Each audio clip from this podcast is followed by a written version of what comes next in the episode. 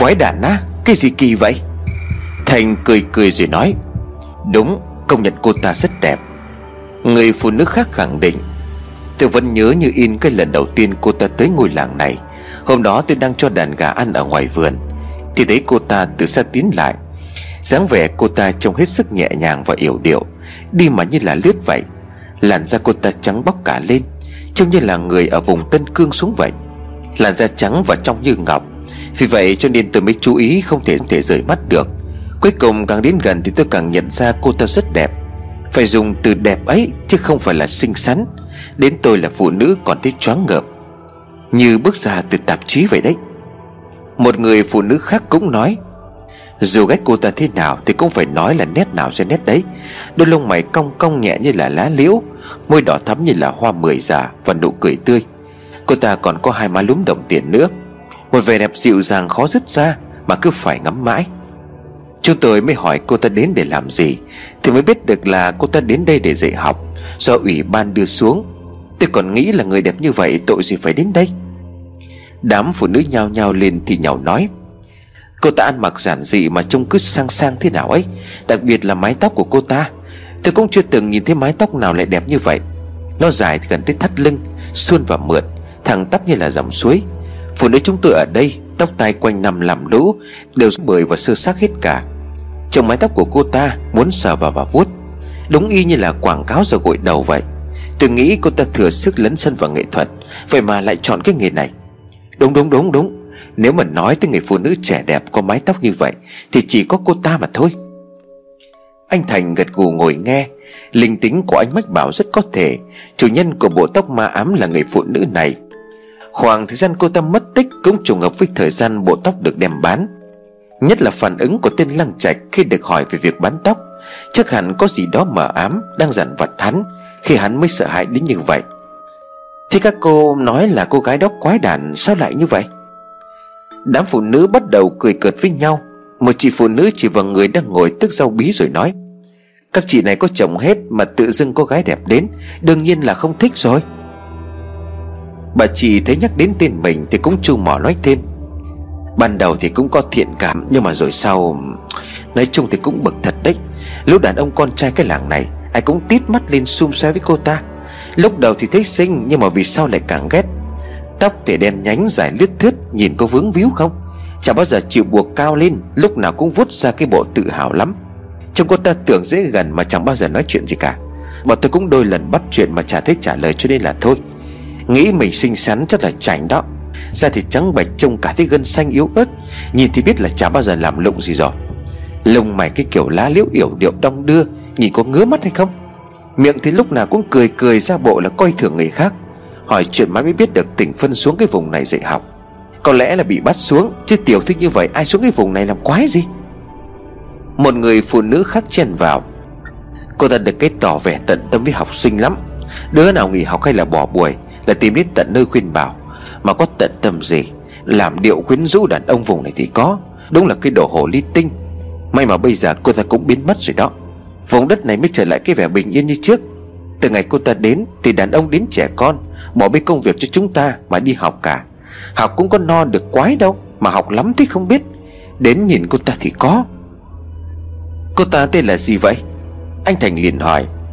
Bằng Liên, Tên đẹp như là người ấy nhỉ? Mà nhân cách thì lại trả ra gì. Mà có khi cô ta đi lại mừng.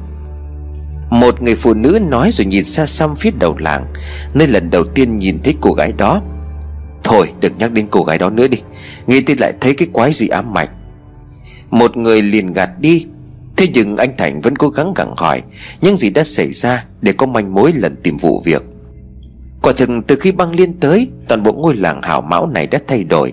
Hôm đó là một ngày trời âm u Băng liên xuống xe khách, Xách theo chiếc vali lớn để cứ ngủ trong khoảng thời gian dài. Người phụ xe quyết đỡ vali xuống cho băng liên, Còn nhìn theo cô mãi.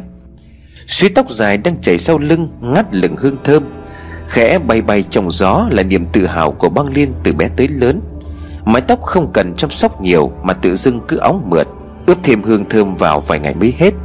Càng lớn Liên lại càng đẹp tới kinh ngạc, Tới mức không ai nghĩ cô là con gái của bố mẹ. Vì nhiệm vụ thôi thúc, Cho nên cô gái trẻ đành phải rời sang ngôi nhà quen thuộc, Để tới vùng cực nam xa xôi của đất nước này để làm việc.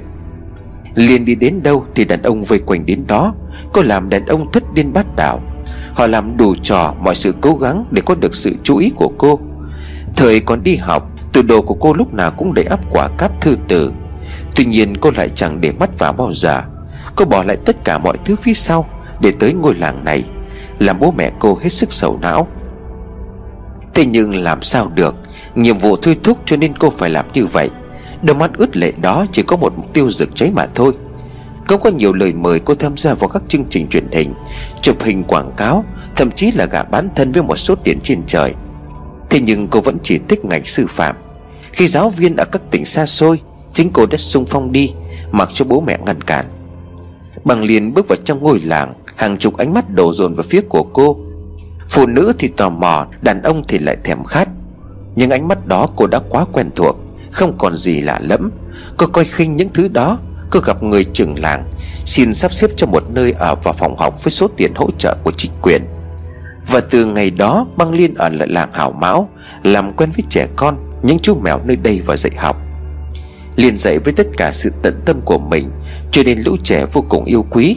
Ngày nào hầu như sau giờ học, Liên đều dành nửa tiếng cho một số trò chơi cùng với chúng. Chồng cô như người mẹ hiền giữa đàn con. Mỗi khi Liên cần sự giúp đỡ Là chỉ cần nói một tiếng, Tất cả đám con trai trong làng đều hăng hái làm giúp cô, Từ mua đồ, sửa nhà, điện nước. Có những ông bố đưa con đến học, Xin vào lớp ngồi cùng để chăm con, Nghe cô giáo giảng bài. Vì đây là lớp học vượt khó, Cho nên cả trẻ em lẫn người lớn đều có thể để học. Vậy là lớp học ngày càng một đông, Nhưng tuyệt nhiên không có một người phụ nữ nào Mà chỉ có đàn ông. Có những người còn nghỉ cả làm để đi học. Đây là một điều tốt với giáo dục trong vùng, Nhưng lại là chuyện không hề thoải mái với những người vợ. Họ cảm thấy rất bức xúc khi chồng của mình suốt ngày quanh quẩn với băng liên, Bỏ bê công việc và gia đình. Họ ghen tuông vì không có được sự chú ý của người chồng. Đã hai chục năm nay, Trong làng không có người phụ nữ nào đẹp. Chính vì vậy đàn ông coi Liên như là báu vật trong tay, Say mì và đắm đuối. Toàn bộ ngôi làng đảo điên sóng ngầm. Ngày càng xuất hiện nhiều người cuồng si băng Liên, Cả từ nơi khác tới, Cứ chầu trực ở bên ngoài phòng học Để được gặp cô gái. Nhiều người còn cầu hôn muốn Liên ở lại với mình, Sẽ lo cho cô cả một cuộc đời. Đó là một hiện tượng trước nay chưa từng có, Vô cùng khó tin và gây phẫn nộ. Có cả những người đàn ông đã có gia đình, Muốn ruồng rẫy vợ con để đi theo Liên những người phụ nữ muốn cô ta biến mất khỏi tầm mắt. Tuy nhiên Liên vẫn một mực kháng cự những kẻ si mê ấy. Dưới đúng đạo hạnh cho nên chưa ai bắt thóp được Liên để đuổi cô đi. Lúc nào cô gái ấy cũng một nụ cười trong trẻo hiền dịu, Tay khẽ vuốt mái tóc dài trò chuyện cùng lũ trẻ. Không cảnh ấy làm cho những người vợ vừa thương vừa ghét. Nội bộ trong làng lục đục cả một thời gian dài, Đây chính là vẻ đẹp họa thủy. Thế rồi đột nhiên, Ở làng được 4 tháng Liên lại mất tích cũng không chắc là mất tích hay không, Nhưng cô ta đã bỏ lại toàn bộ đồ đạc trong làng, Rồi bay hơi không một dấu vết. Cuộc sống của làng từ đó lại trở về như bình thường. Vốn dĩ ngôi làng của chúng tôi đã rất khác thường so với ngoài kia, Nhưng mà cô ấy còn lạ lùng hơn nữa. Đúng vậy, Cô lúc nào cũng tỏ ra thanh bạch, Nhưng mà thực chất là quyến rũ đàn ông. Hơn nữa là tối nào cũng thấy đi dạo trong làng ra bờ sông ngồi mãi mới về. Hành tung hết sức kỳ quái, Thế mà lại chẳng ai bắt được cô ta đang làm gì cả. Ở đấy. Cô ta còn hay tặng lũ trẻ mấy con vật Mà cô ta tết từ tóc của mình. Cô ta có vẻ tự hào về mái tóc đó lắm. Suốt ngày vuốt ve rồi ướn nẹo ở trong làng. Đám đàn bà vẫn còn tích cực bị bôi người con gái trong câu chuyện. Anh Thành đã nghe được nhiều thông tin quan trọng, Có vẻ như băng liên nếu có khả năng Là ma nữ kia Thì cô ta đã từng sống một cuộc sống hết sức bình thường. Lại là công dân gương mẫu tốt bụng, Được nhiều người mê mẩn Nhưng mà cũng không vừa lòng kha khá người những người tài hoa xinh đẹp luôn là như vậy. Luôn phải chịu sự dèm pha và thị phi bùa vây. Có lẽ kết cục của cô ta cũng bạc mạnh như vậy. Gặp được anh Viễn Chi, Ba người được gia đình mời vào trong nhà. Ngôi nhà khá nhỏ nhưng ấm cúng. Anh Thành hỏi người đàn ông ấy về hành tung của tên Lăng Trạch. Người chị dâu của hắn, tức là vợ của Viễn Chi, thở dài rồi nói, Nhà chúng tôi nặng nợ với hắn lắm. Trước khi ra đi thì các cụ thân sinh của hắn, Cầm tận tay vào nhà tôi dặn dò. Mong là nhà tôi chăm lo cho hắn nốt quãng đời còn lại. Có rau ăn rau, Có cháo ăn cháo. Nhà tôi đỗ đạt giỏi giang nhất cái họ, Nên phải gánh đến cái điều đấy. Mà hắn tử tế gì đâu, Suốt ngày ăn vạ đòi tiền, nghiện ngập trộm cắp. Thì đấy là nhục nhã, Mà nhà tôi không có buông được. Tôi thì cũng hay đi công tác xa kiếm tiền, Cho nên là đành dựa dẫm vào vợ tôi hết. Dạo gần đây hắn hay giao du với một số thanh niên trẻ ở trong làng, Với cả mấy cái làng lân cận. Mà tôi nghi là chúng hút thiết với nhau mà thôi. Có thể là mấy tên đó cũng sai bảo hắn làm cái gì đó để có tiền. Cứ có tiền là hắn đã bất chấp tất cả. Tôi cũng chỉ lo được phần nào ăn uống. Còn mấy cái đó thì không ai chấp nhận được mà cho. Nên là túng thiếu. Thiếu thuốc thì hắn đã như vậy, Không quản được mãi. Anh Chi lắc đầu rồi châm trả thêm cho ba người. Lúc này trời đã sập tối, Ngoài đường đã thắp lên những ánh đèn điện vàng vọt và yếu ớt. Vậy anh có biết thông tin gì về cô gái tên là Băng Liên không vậy? Liệu có liên quan gì đến anh Trạch không ạ? à?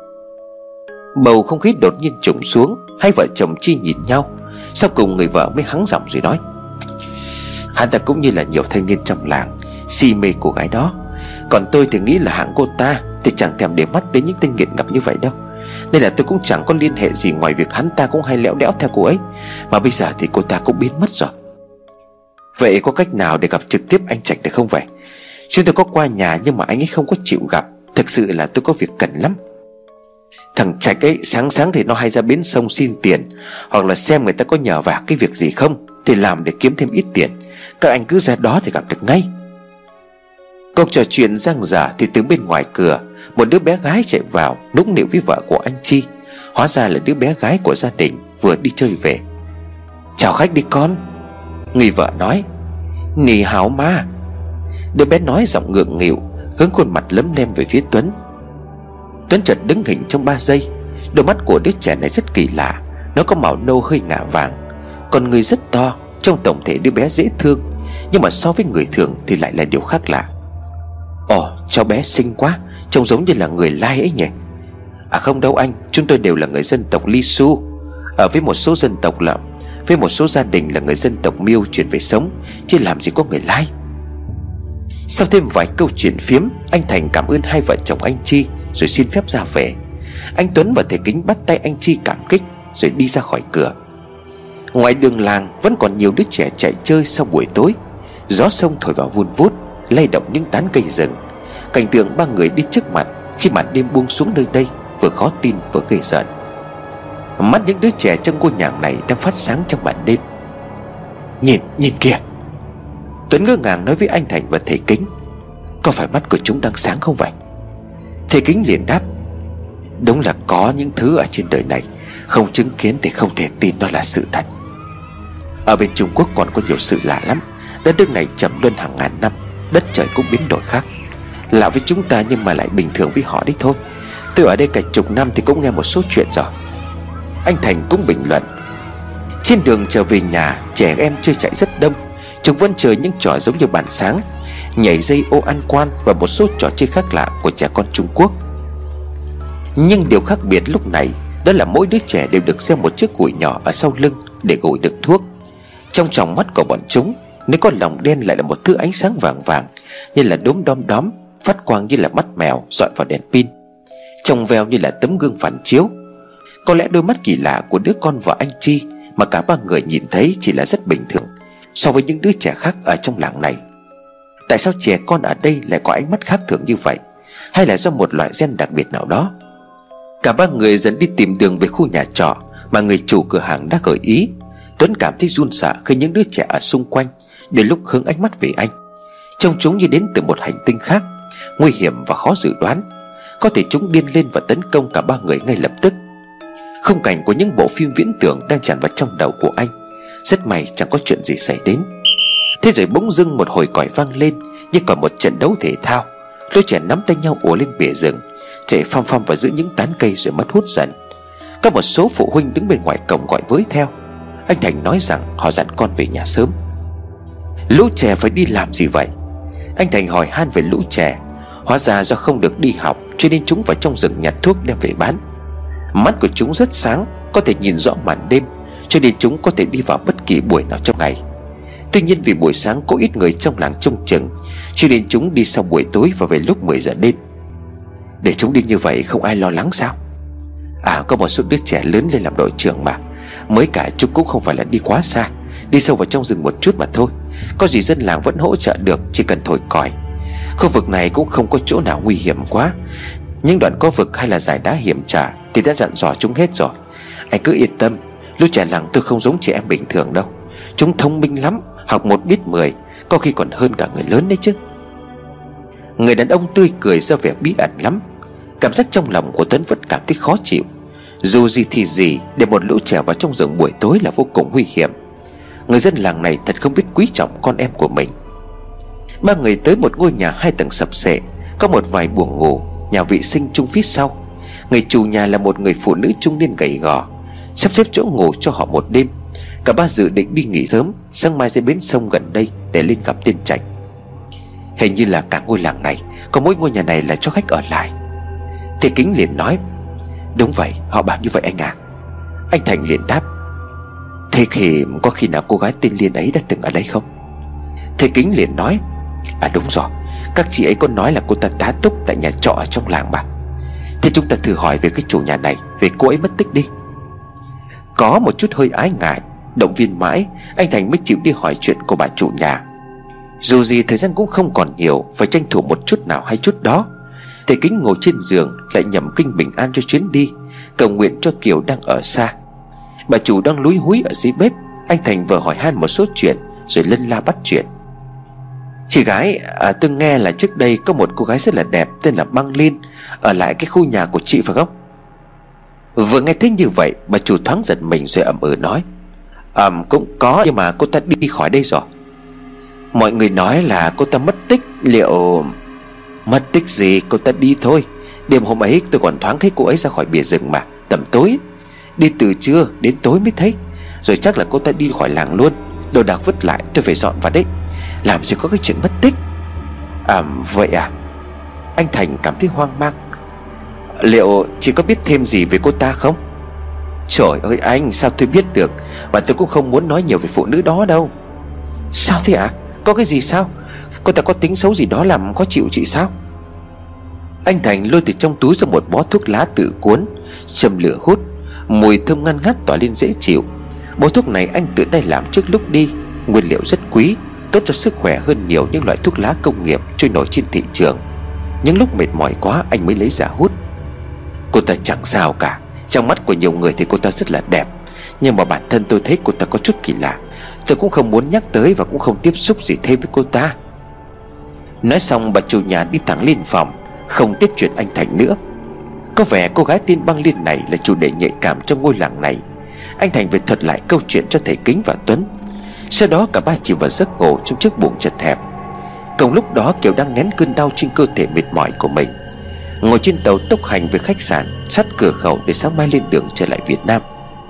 Nửa đêm trên chuyến tàu về cửa khẩu, Kiều nghe tiếng gọi khẽ khẽ ở bên tai. Kiều ơi! Cùng lúc đó, Tuấn cựa mình ở trên giường, Khó chịu vì cơn mưa đang tới. Ở giữa khu rừng rậm rạp, Tuấn thấy mình đang lạc không tìm được lối ra. Ở đâu đó xa xa, Vang lại tiếng hát ở giữa rừng khuya. Ánh trăng bằng bạc trên đầu Càng tăng thêm cho cảnh vật một vẻ đẹp ma mị. Cô gái nhỏ. Anh lần tới tiếng hát mong tìm thấy lối ra.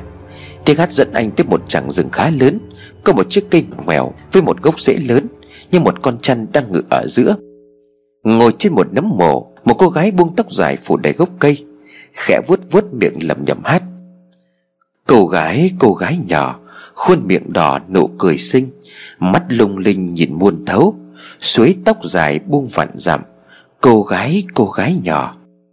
Kìa người cha tới, Dắt con gái đi muôn nơi. Vặn trùng khơi thiên cửu đỉnh, Cô gái nhỏ lạc mất rồi. Ôi cha ơi, đợi con với. Cô gái cô gái nhỏ, Mải rong chơi nơi nhân giới, Quên đường về buồn biết mấy. Tiếng cha gọi ở nơi đâu? Cô gái nhỏ luôn buồn giàu Giọng hát khẽ khẽ cùng với lời bài hát vô nghĩa của một người phụ nữ Khiến cho Tuấn cảm thấy gai người. Xung quanh nấm mồ mà cô ta đang ngồi lên, Có vài chục đứa trẻ với đôi mắt sáng quắc Đang ngồi lắc lư theo điệu hát. Thế rồi cô ta nhìn về phía anh Tuấn với khuôn mặt trắng bệch, Đôi mắt đỏ lửa khiếp đảm. Anh Tuấn sợ hãi lùi lại định bỏ chạy. Anh chàng nhỏ, định đi đâu? Cô ta gằn giọng rồi đuổi theo anh với tốc độ kinh hoàng. Cô ta cười, Hàm răng nhọn hoắt như kiến càng lộ ra, Khiến cho giấc mơ của Tuấn trở nên sợ hãi hơn bao giờ hết. Anh cố chạy chạy mãi trong rừng Cho đến khi một lọn tóc của cô ta cuốn vào chân Khiến cho anh ngã sóng xoài ra đất. Và rồi cô ta sổ đến với mùi tanh tưởi của máu. Tuấn giật mình thẳng thốt ngồi bật dậy. Hóa ra đó chỉ là một giấc mơ. Thế nhưng trái tim của Tuấn giật thoát một cái Khi anh nhận ra mình đang không nằm trong nhà trọ. Cái, cái gì thế này? Anh đang ngồi trong khu rừng ngay cạnh làng. Từ xa xa anh có thể nhìn thấy những mái nhà san sát nhau. Chết, chết tiệt. Tuấn loạn trọng đứng dậy, tìm đường ra khỏi rừng. Tại sao anh lại ở đây được? Có lẽ anh bị câu dẫn trong giấc mơ. Khi ra gần tới nơi, Anh hoàng hồn nhận ra ở khu bìa rừng, Có những ánh mắt sáng quắc đang nhìn về phía anh trong bóng đêm. Đó chính là lũ trẻ của làng hảo mão. Chúng từ từ dần dần tiến lại gần anh, Miệng nào một nụ cười ma quái. Anh xua tay đuổi chúng ra. Anh không muốn đánh trẻ con. Đứa trẻ con ngày càng tít lại Và như trực chờ xông vào Tuấn. Tại sao bây giờ chúng còn chưa về nhà? Cùng lúc đó, Các toa tàu đã tắt bớt đèn. Chìm trong bóng tối nhập nhoạng Kiều đang lờ đờ đi trong hành lang. Từ toa này sang toa kia với đôi chân trần. Mái tóc này đã mọc dài hơn của Kiều buông xõa sau lưng, Khuôn mặt trở nên nhợt nhạt. Kiều cứ đi chăm chăm về phía trước không dừng lại, Kể cả khi gặp người đối diện khiến cho họ phải tránh. Tay của Kiều cầm một chiếc vòng hạt gỗ quen thuộc Mà đã được thầy kính tặng cho, Tháo ra từng hạt, Về để nó rơi lăn lông lốc xuống sàn tàu. Bà Kim Anh đã thiếp vào trong giấc ngủ Không biết con gái của mình đã không còn trong toa tàu. Kiều ơi! Tiếng gọi vẫn cứ vang lên trong đầu của Kiều. Thế rồi những tiếng hét lớn vang dài trong cả một đoàn tàu. Mọi người nháo nhào cả lên. Tiếng đổ vỡ đập phá vang lên loạn soạn Từ trong các toa tàu Người người đều ló đầu ra. Ở to ngay buồng lái Một cô gái đi chân trần đang dùng tay vào chính đầu của mình Đập mạnh vào cửa cuối của đoàn tàu còn sẵn sàng dùng bình cứu hỏa cạnh đó để đập. Mọi người lo sợ đó là khủng bố. Bà Kim Anh cũng thức giấc và hoảng loạn Khi nhận con gái của mình đã không còn nằm trên giường đối diện. Khi bà biết được chuyện đang xảy ra, Thì Kiều đã bị nhân viên bảo vệ trích súng điện, Ngất lịm đi tạm thời Vì trạng thái quá kích động. Kiều liên tục nói bằng tiếng Trung đòi nhảy xuống tàu. Điều này không ai có thể lý giải nổi. Một cô gái không hề biết chút tiếng Trung nào, Vậy mà lại nói được như vậy. Sau từng ấy hành động điên loạn Mái tóc của Kiều vẫn mượt như suối, Chẳng chút rối bời. Chuyến tàu suýt nữa phải gián đoạn vì Kiều, Nhưng may mắn sau đó mọi việc đã ổn thỏa. Nhưng đối với Tuấn thì không hề đơn giản như vậy. Những đứa trẻ lao về phía của anh, Cố gắng vật anh ngã ra đất. Chục đứa trẻ không có vấn đề gì, Nhưng đây là vài chục đứa với chiếc củi lá ở trên vai, Vô cùng hung hăng và không thể bảo được. Chúng đè ngã Tuấn ra đất Rồi cười lên thích thú. Đồng thời lấy lá phủ lên đầy người của anh và mặt của anh. Và còn định nhét lá vào trong miệng của anh. Tuấn dãy dụa và cố gắng đẩy ngã chúng ra, Nhưng chúng lại khỏe khoắn một cách lạ thường. Vài đứa trẻ ngồi lên người của anh khiến cho Tuấn ngạt thở. Nụ cười của chúng ngày một rộng, Để lộ ra hai chiếc răng nanh nhọn hoắt. Tuấn thấy bụng của mình run lên vì sợ hãi. Chẳng nhẽ anh đã gặp hung hiểm Chỉ vì những đứa trẻ quái đản này. Một tiếng động phang ra. Từ đằng xa mùi hương xả bốc đến, Có ai đó đang tới. Có người gọi lớn từ đằng xa vọng tới, Lũ trẻ quay đầu lại, Rồi rất nhanh chúng dần tàn ra, Tỏa ra những bụi cây Rồi khẽ cười thích thú. Đôi mắt sáng quắc của chúng vẫn còn nhìn về phía của Tuấn đang nằm. Tuấn ngồi dậy ho khục khặc Người vừa chạy tới là anh Thành, Theo sau là thầy Kính. Thầy Kính kéo tay đỡ Tuấn dậy rồi nói, Sao lại ra đây? Anh Thành liền hỏi, Em không em không biết Mở mắt ra đã thấy ở đây rồi. Nó bị cầu dẫn đó, Trong ba ngày chúng ta nó là đứa có ít pháp lực nhất cho nên là bị lợi dụng. Cô ta thật không đơn giản Và những đứa trẻ kia cũng không bình thường. Thầy Kính liền nói Vâng em em cũng đang ngủ mơ. Mơ dậy đã thấy ở đây rồi. Thật là đáng sợ đó. Lũ trẻ như là định sâu xé em vậy. Đi đi về thôi. Ở đây chúng ta vẫn đang bị rình rập. Tuấn liền nói tiếp, Anh Thành và thầy Kính đồng ý. Giúp Tuấn với bứt lá bẩn ở trên vai áo Rồi dựa bước đi. Vừa bước được hai bước, Đột nhiên người của Tuấn cứng cả lại. Có một bàn tay vừa thon vừa dài, Trắng mút đang chạm vào vai của anh. Còn mà nữ đó liên tục nói vào tay của Tuấn, Khiến cho Tuấn run lẩy bẩy không thể kiểm soát. Mái tóc dài từ đâu tuôn như là suối, Cuốn chặt dần xung quanh cơ thể của Tuấn. Anh hốt hoảng muốn thoát ra, nhưng không được. Tóc cuốn giật lên cổ của Tuấn, siết chặt anh không sao thở nổi. Thầy kính vỗ mạnh tay lên lưng của Tuấn, Anh giật mình mở mắt. Xung quanh lại trở lại như bình thường. Không thấy một sợi tóc nào cả. Tuy nhiên vẫn còn đó tiếng cười vọng lại từ đằng sau, Văng vẳng trong tay của anh. Tuấn giật mình quay lại theo phản xạ. Đập vào mắt của anh chính là hình ảnh vong ma nữ Anh thấy trong giấc mơ, Với đôi mắt đỏ ngầu như là mắt rắn. Người vừa chạm vào cơ thể của anh. Cô ta đang ngồi chơi xích đu trên chính mái tóc dài của mình. Vừa hát vừa cười bằng một giọng nói the thé hết sức ghê rợn Chiếc lưỡi của cô ta dài, trẻ đôi xa, Đang khẽ liếm láp mái tóc. Xung quanh là lũ trẻ ở làng hào máu Chúng luôn âu yếm xung quanh cô ta, Vui cười một cách thích thú. Ảo ảnh, Phải chăng đây là ảo ảnh? Cô ta từ từ vươn đôi tay đến gần anh. Điểm lệ chi phục thuấn thuấn trọng cấp. Thầy Kính và anh Thành đứng hai bên Tuấn, Hét lên những cầu chú, Rồi đưa tay điểm vào những huyệt điểm quan trọng trên cơ thể của Tuấn, Nhất là ở phần đầu. Một luồng khí nóng như là lửa đốt lan ra dưới bụng của Tuấn.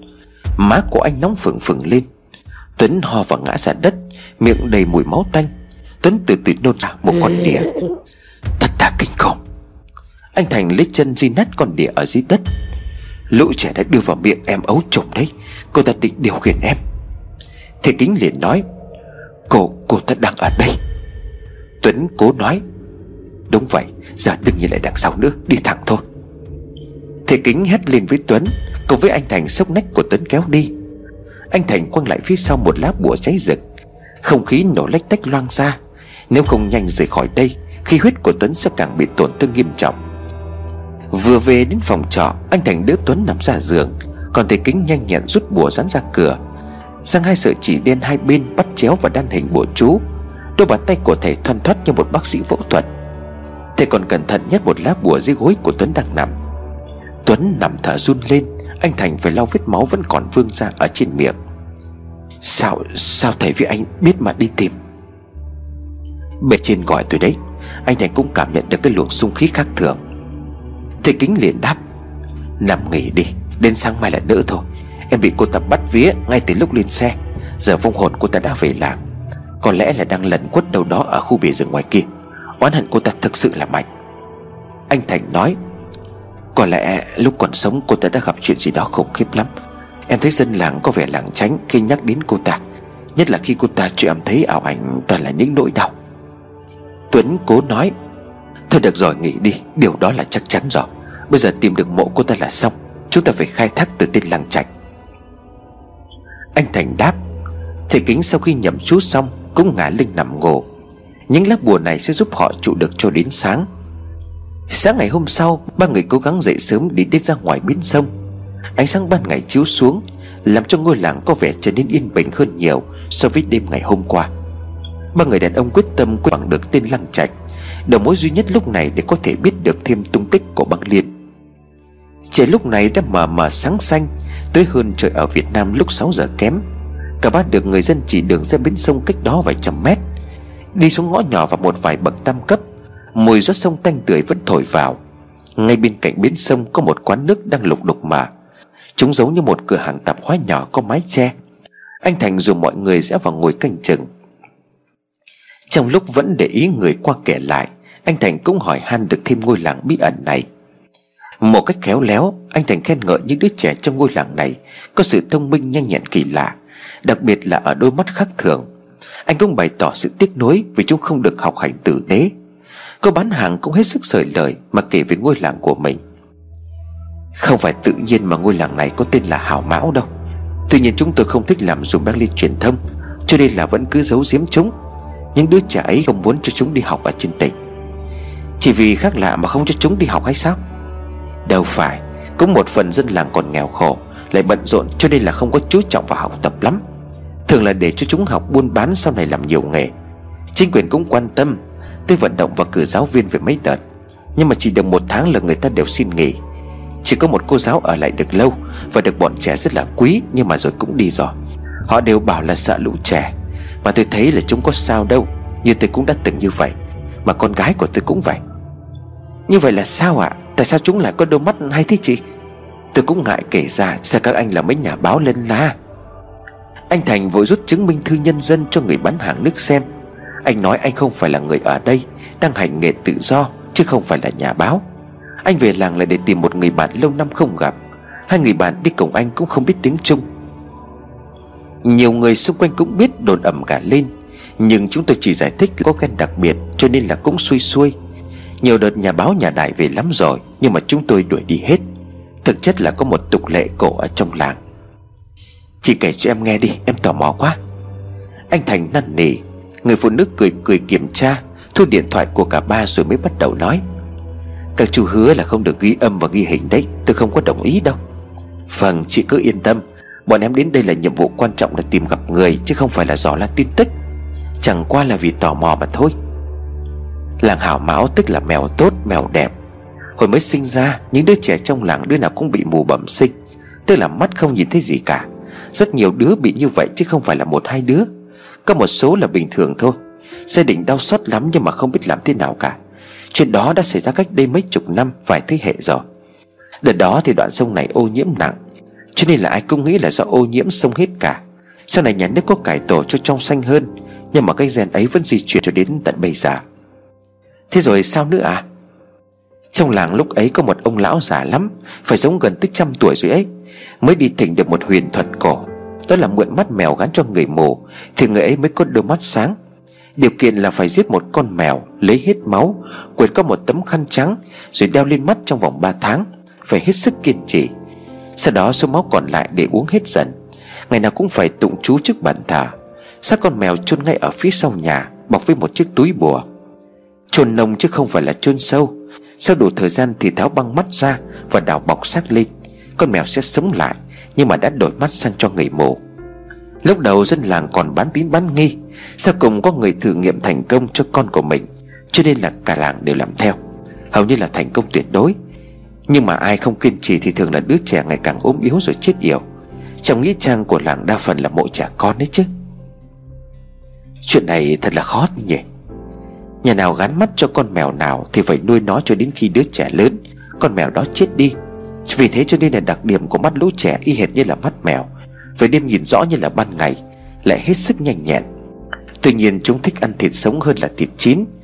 Ngoài điều đó ra thì tôi vẫn thấy những đứa trẻ đó dễ thương và dễ bảo. Anh Thành thuật lại câu chuyện cho thầy Kính và Tuấn nghe. Tuấn nghe thấy từ dễ thương dễ bảo thì đảo mắt, Nguyết một hơi dài, Hẳn là dễ thương. Thì chúng phải mang đôi mắt mèo này cả đời ư?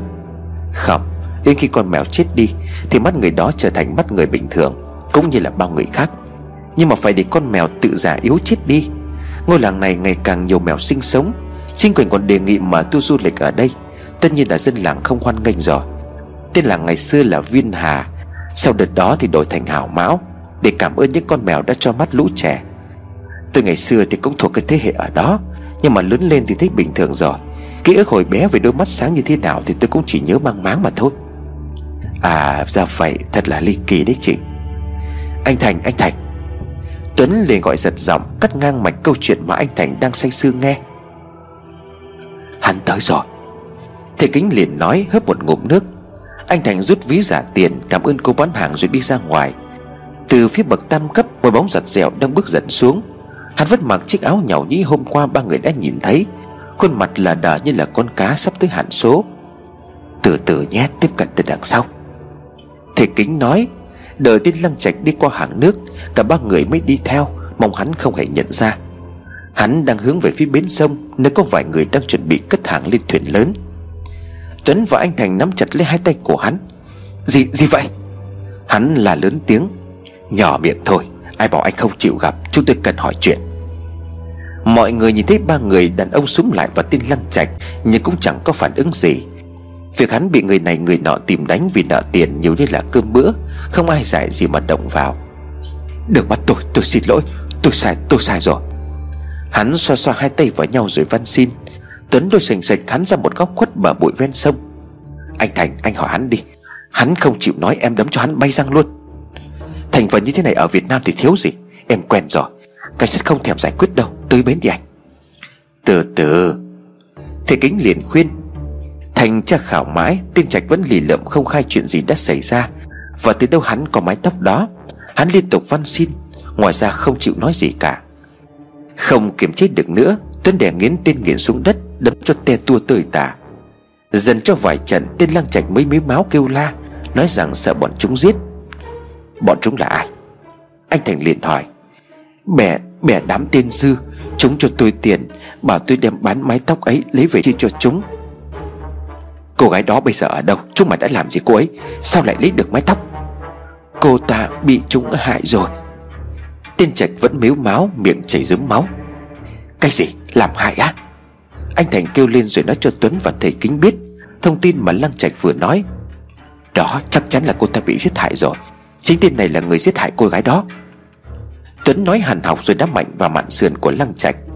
Hắn vẫn tiếp tục kêu la van xin. Cơ thể yếu ớt nghiệt ngập của hắn Không đấu lại được so với Tuấn đang ở độ tuổi trai trắng Tôi tôi không làm điều đó.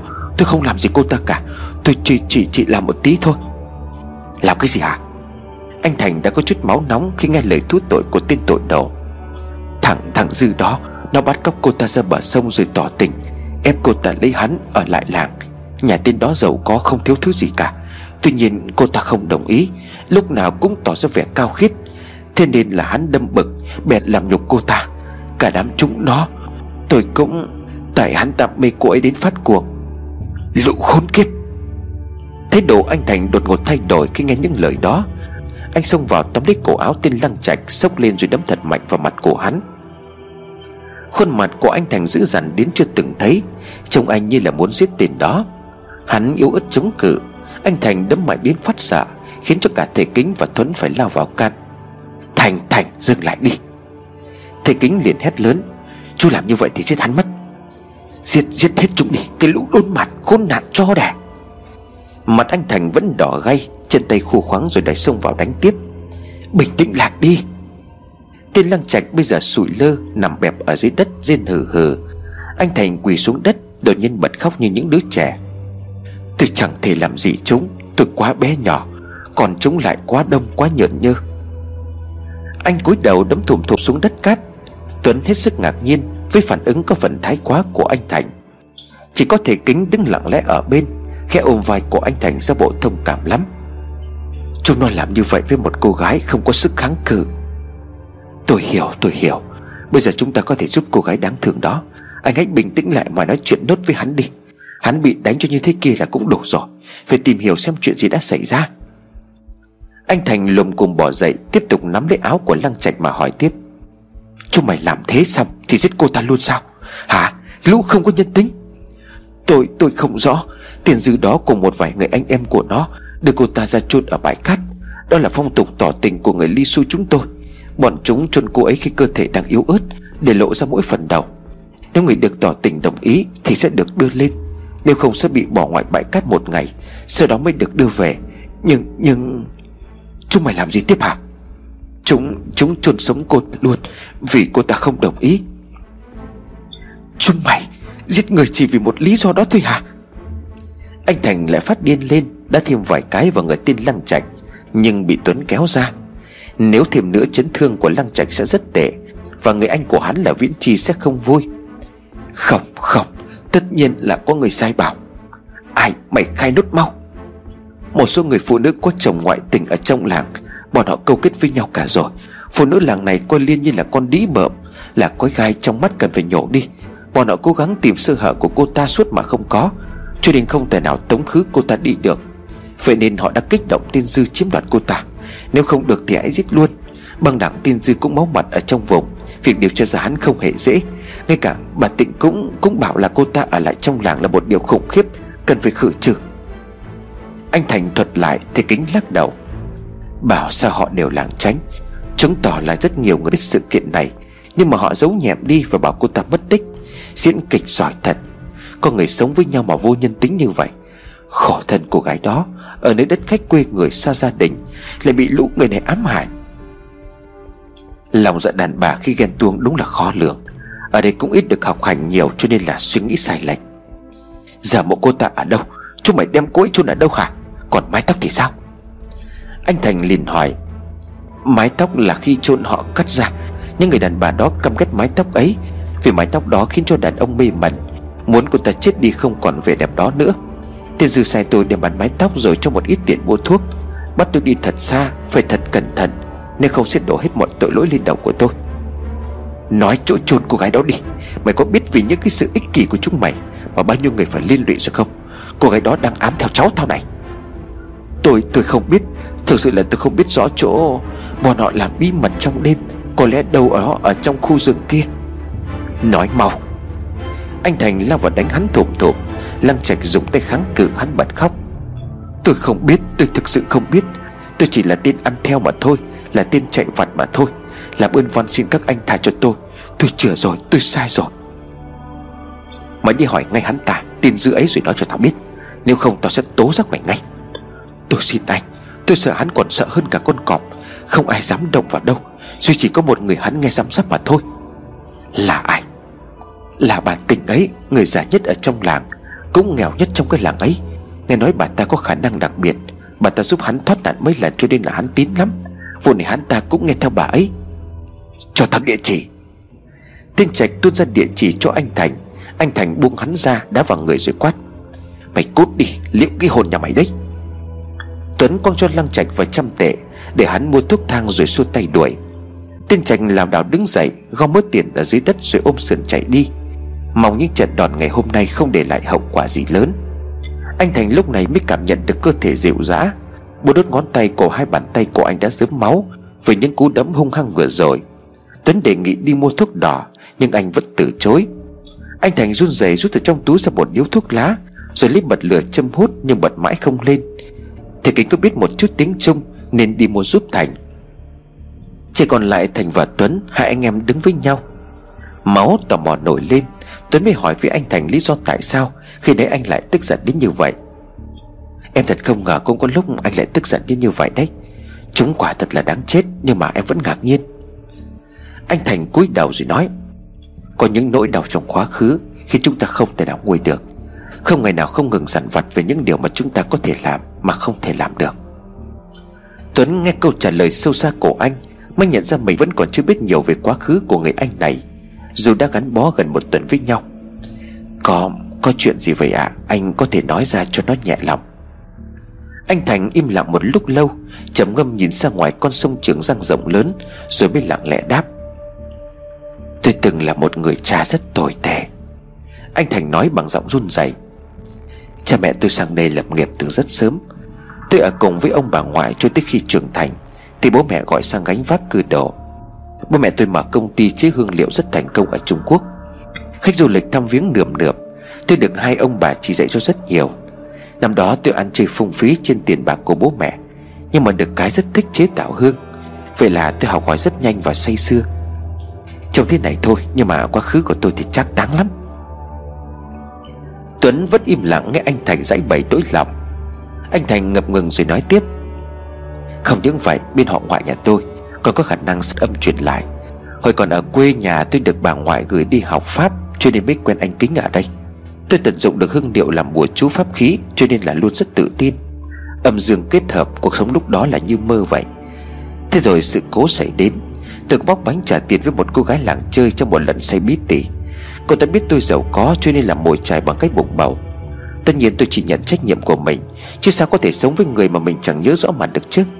Tôi đón con mình về nuôi, Để nó sống với người mẹ làm nghề như vậy, Rồi nó cũng sẽ giống như vậy. Bố mẹ tôi giận lắm nhưng mà rồi cũng chấp nhận. Đó là một đứa bé gái rất đáng yêu và xinh xắn. Tôi đặt tên con bé là Ngọc Trân, Viên ngọc quý giá của cuộc đời tôi. Tôi biết rằng kết cục phía sau của câu chuyện không mấy vui vẻ gì. Vì đôi mắt của anh Thành đã dớm ướt. Tuấn khẽ đặt tay lên vai của anh. Nếu anh thấy khó khăn quá thì em xin lỗi, Anh không cần phải nói nữa đâu à. Không có gì cả, Tôi phải kể ra để mọi người biết tôi đã từng thế nào. Tôi phải kể ra để không ai như tôi. Ai có lòng nghe thì tôi sẵn sàng giải bày cho Tuấn à. Hồi đó tôi còn sốc nổi, Độ tuổi cũng như là chú bây giờ đây. Bố mẹ đặt cả trách nhiệm lớn và sự nghiệp gia đình trên vai. Tham vọng của tôi còn xa vời hơn. Nên là quanh năm suốt tháng chỉ cắm mặt vào công việc và nghiên cứu. Con gái tôi thuê vú nuôi, Bỏ mặc nó ở nhà cho đến gần hết năm trung học lớp 9 Thời gian bố con ngồi ăn cơm với nhau không nhiều Con bé ngoan ngoãn và thảo lắm. Lúc nào cũng chăm sóc tôi từ những cái nhỏ, Là cho bố cái quần áo mới để đi làm, Rồi làm bánh trái để phần cho tôi. Nói đến đây, hai giọt nước mắt đã lăn dài trên má của anh Thành. Anh nghẹn ngào không rõ tiếng. Vậy mà có hai tên xúc vật từ nơi khác chuyển tới, Chúng nhắm con gái của tôi. Dù dỗ nó cả tin mà bày trò hãm hiếp. Tôi không sát sảo với con bé, Không giáo dục con bé tự bảo vệ bản thân ra sao. Tôi không để tâm đến con bé Theo đúng cách của một người bố bao nhiêu năm trời. Tôi không biết bảo vệ được con của mình. Nó để lại một bức thư tuyệt mệnh Rồi tự sát trong phòng ngủ. Nó mới lớp 9 Lớp 9 thôi đấy Tuấn Hà. Nó còn chưa biết gì cả, Vẫn còn trong sáng lắm. Anh Thành nấc lên từng bưng Tôi căm thủ lũ bọn chúng hơn 5 phần Thì oán giận tôi 10 phần. Biết tin tôi gần như sụp đổ hoàn toàn, Sự nghiệp tôi lúc đó không còn ý nghĩa gì nữa. Tôi bỏ hết, tôi muốn đi theo con. Thế nhưng nó hiện về bảo là không trách bố, Muốn tôi tiếp tục đi. Mất con rồi, bố sống còn ý nghĩa gì nữa? Anh Thành khóc trong đau khổ, Một người đàn ông đã phải chịu đựng nỗi đau quá lớn Tới bây giờ vẫn còn chưa ngôi phút nào. Hóa ra vì thế mà anh vô cùng căm phẫn lỗ hiếp dâm hãm hại phụ nữ. Điều này khiến cho anh liên tưởng tới con gái của mình. Tay của anh Thành cái nắm vào dây chuyền bạch ngọc trên cổ. Thi thể con bé tôi đã hỏa táng rồi, Dùng hết mọi đạo pháp có được Được bên trong viên ngọc này mà đưa cho cốt con bé vào đây, Để hai bố con luôn được gần nhau. Lần đó tôi tàu hỏa nhập ma tới 10 ngày, Cơ thể không còn được như xưa. Con bé thiện lắm, giúp đỡ tôi rất nhiều. Tôi quý miếng ngọc này như là mạng sống của mình. Sau đó tôi bỏ bê hẳn công việc, Chỉ ở nhà uống rượu bia Bố mẹ động viên cũng không được, Ép uổng không xong, Liền khai trừ tôi ra khỏi hội đồng quản trị. Tôi làm lễ khấn cắt đứt mọi mối quan hệ trong gia đình. Vì thế mà thánh tổ không phù trợ nữa. Năng lực tâm linh phải tự thân mà có. Tôi chọn nghề lao động chân tay, Rồi kinh doanh nhỏ lẻ sống qua ngày. Coi như là tự trừng phạt mình Vì ham mê công việc mà bỏ rơi con. Tôi mong chú cũng như tất cả ông bà bố mẹ trên thế gian này dù bận biểu thế nào cũng phải để mắt tới con. Con cái là lộc trời cho, Chúng thuần khiết lắm. Không nên để bị vấy bẩn bởi nhân thế tàn độc này. Thật là tồi tệ.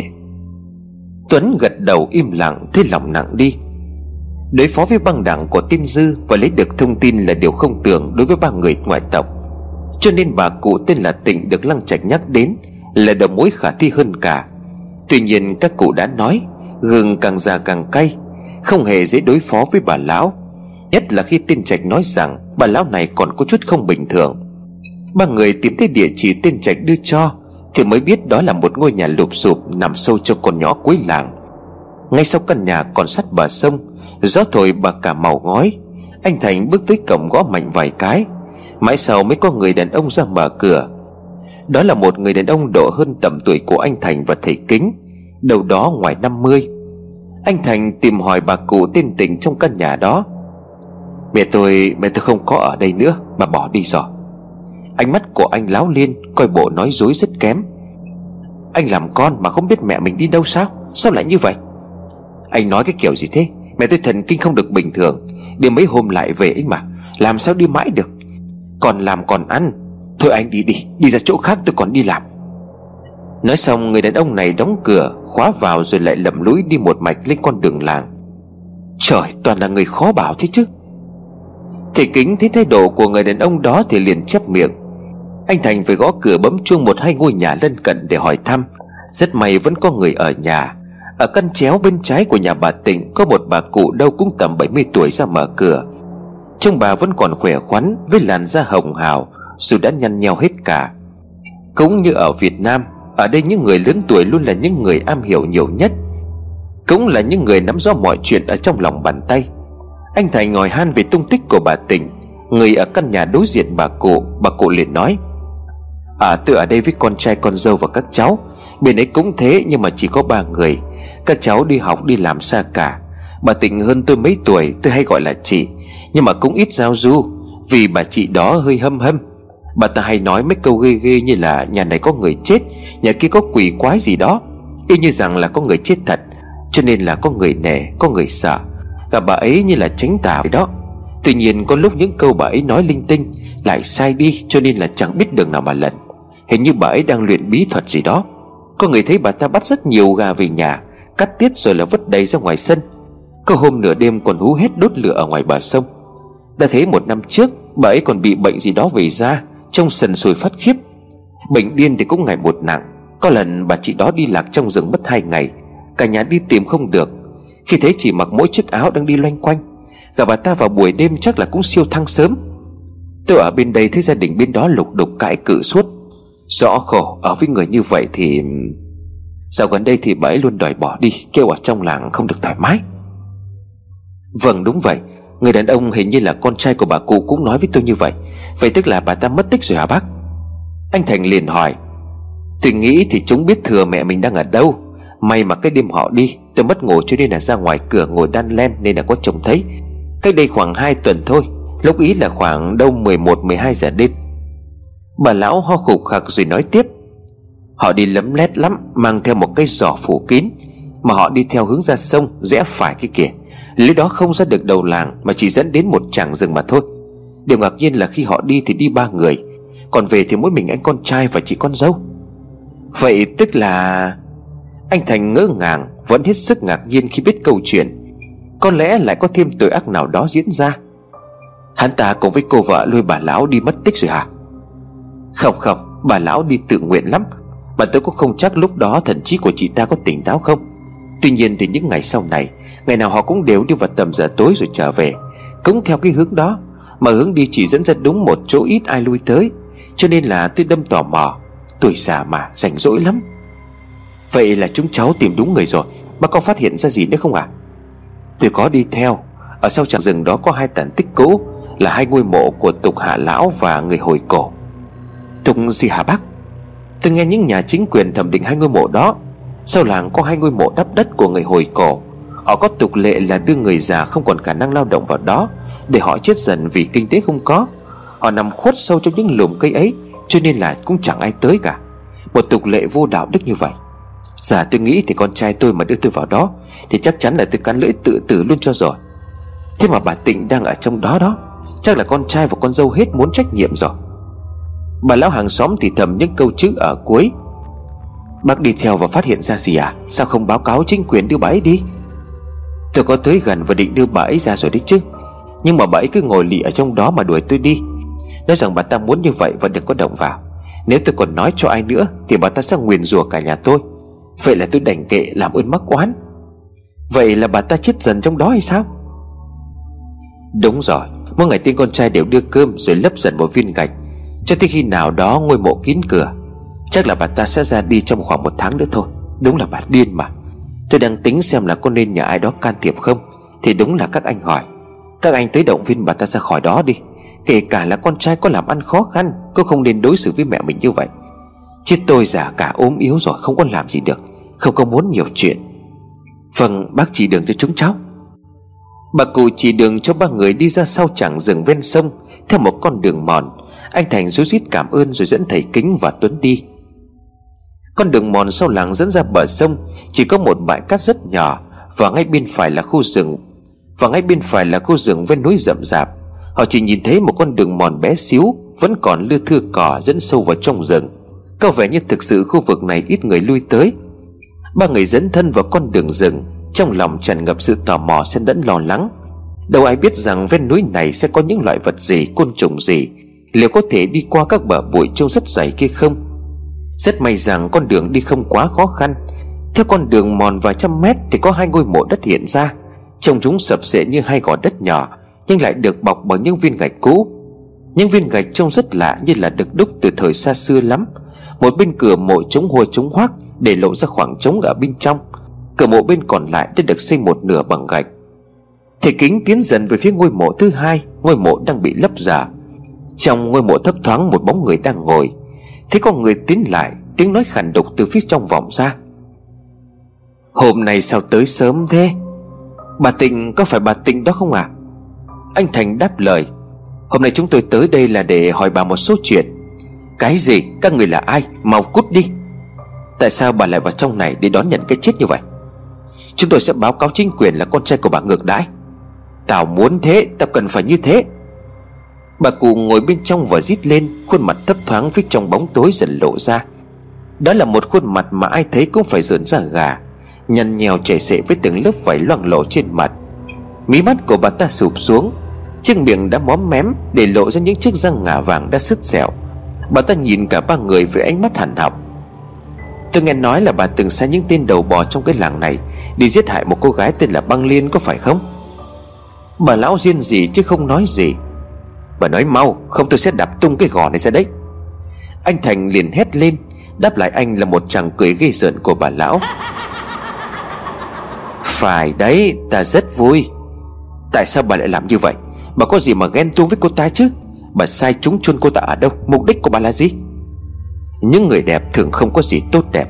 Cô ta phải biến mất, Cô ta phải biến mất. Cô ta ở đây không tốt cho mọi người. Cô ta về rồi. Ta mới được yên vài tháng, Cô ta lại về. Ta cần phải làm thế. Ta cần phải làm như vậy.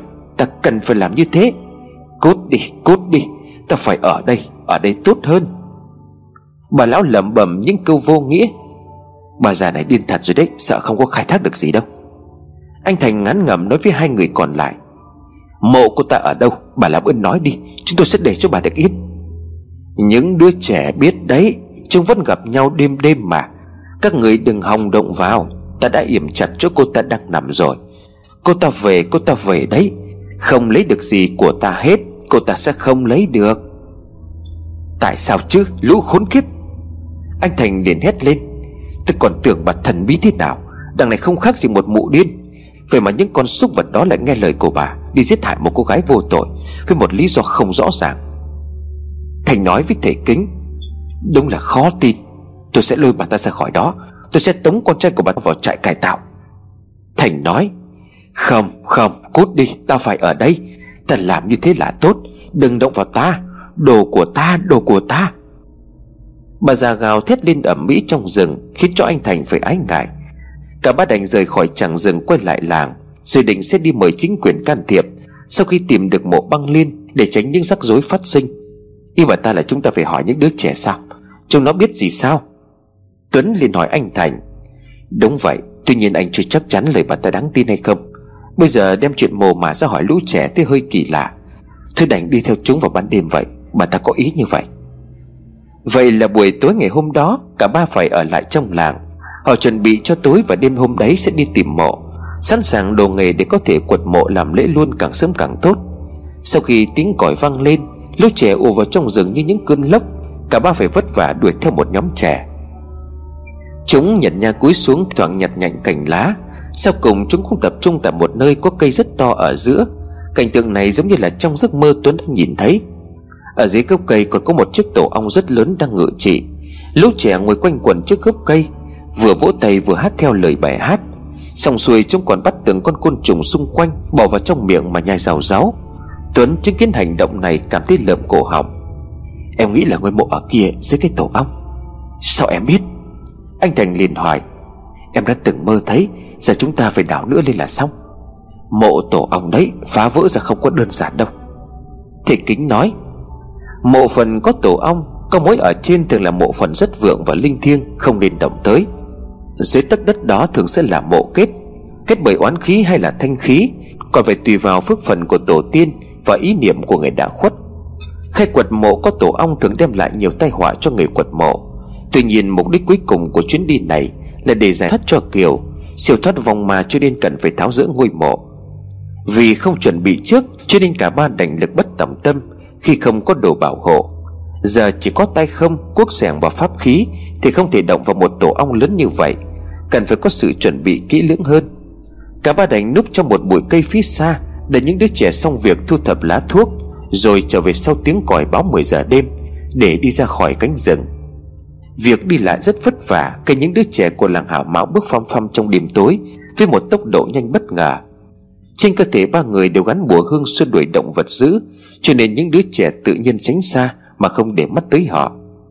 Trên đường về, Tuấn còn cầm dao rạch vào những gốc cây gần nhau Để đánh dấu đường vào. Khi biết đường rồi thì cả ba sẽ tới đây vào buổi sáng, Chứ không cần phải mò mẫm trong đêm tối nữa.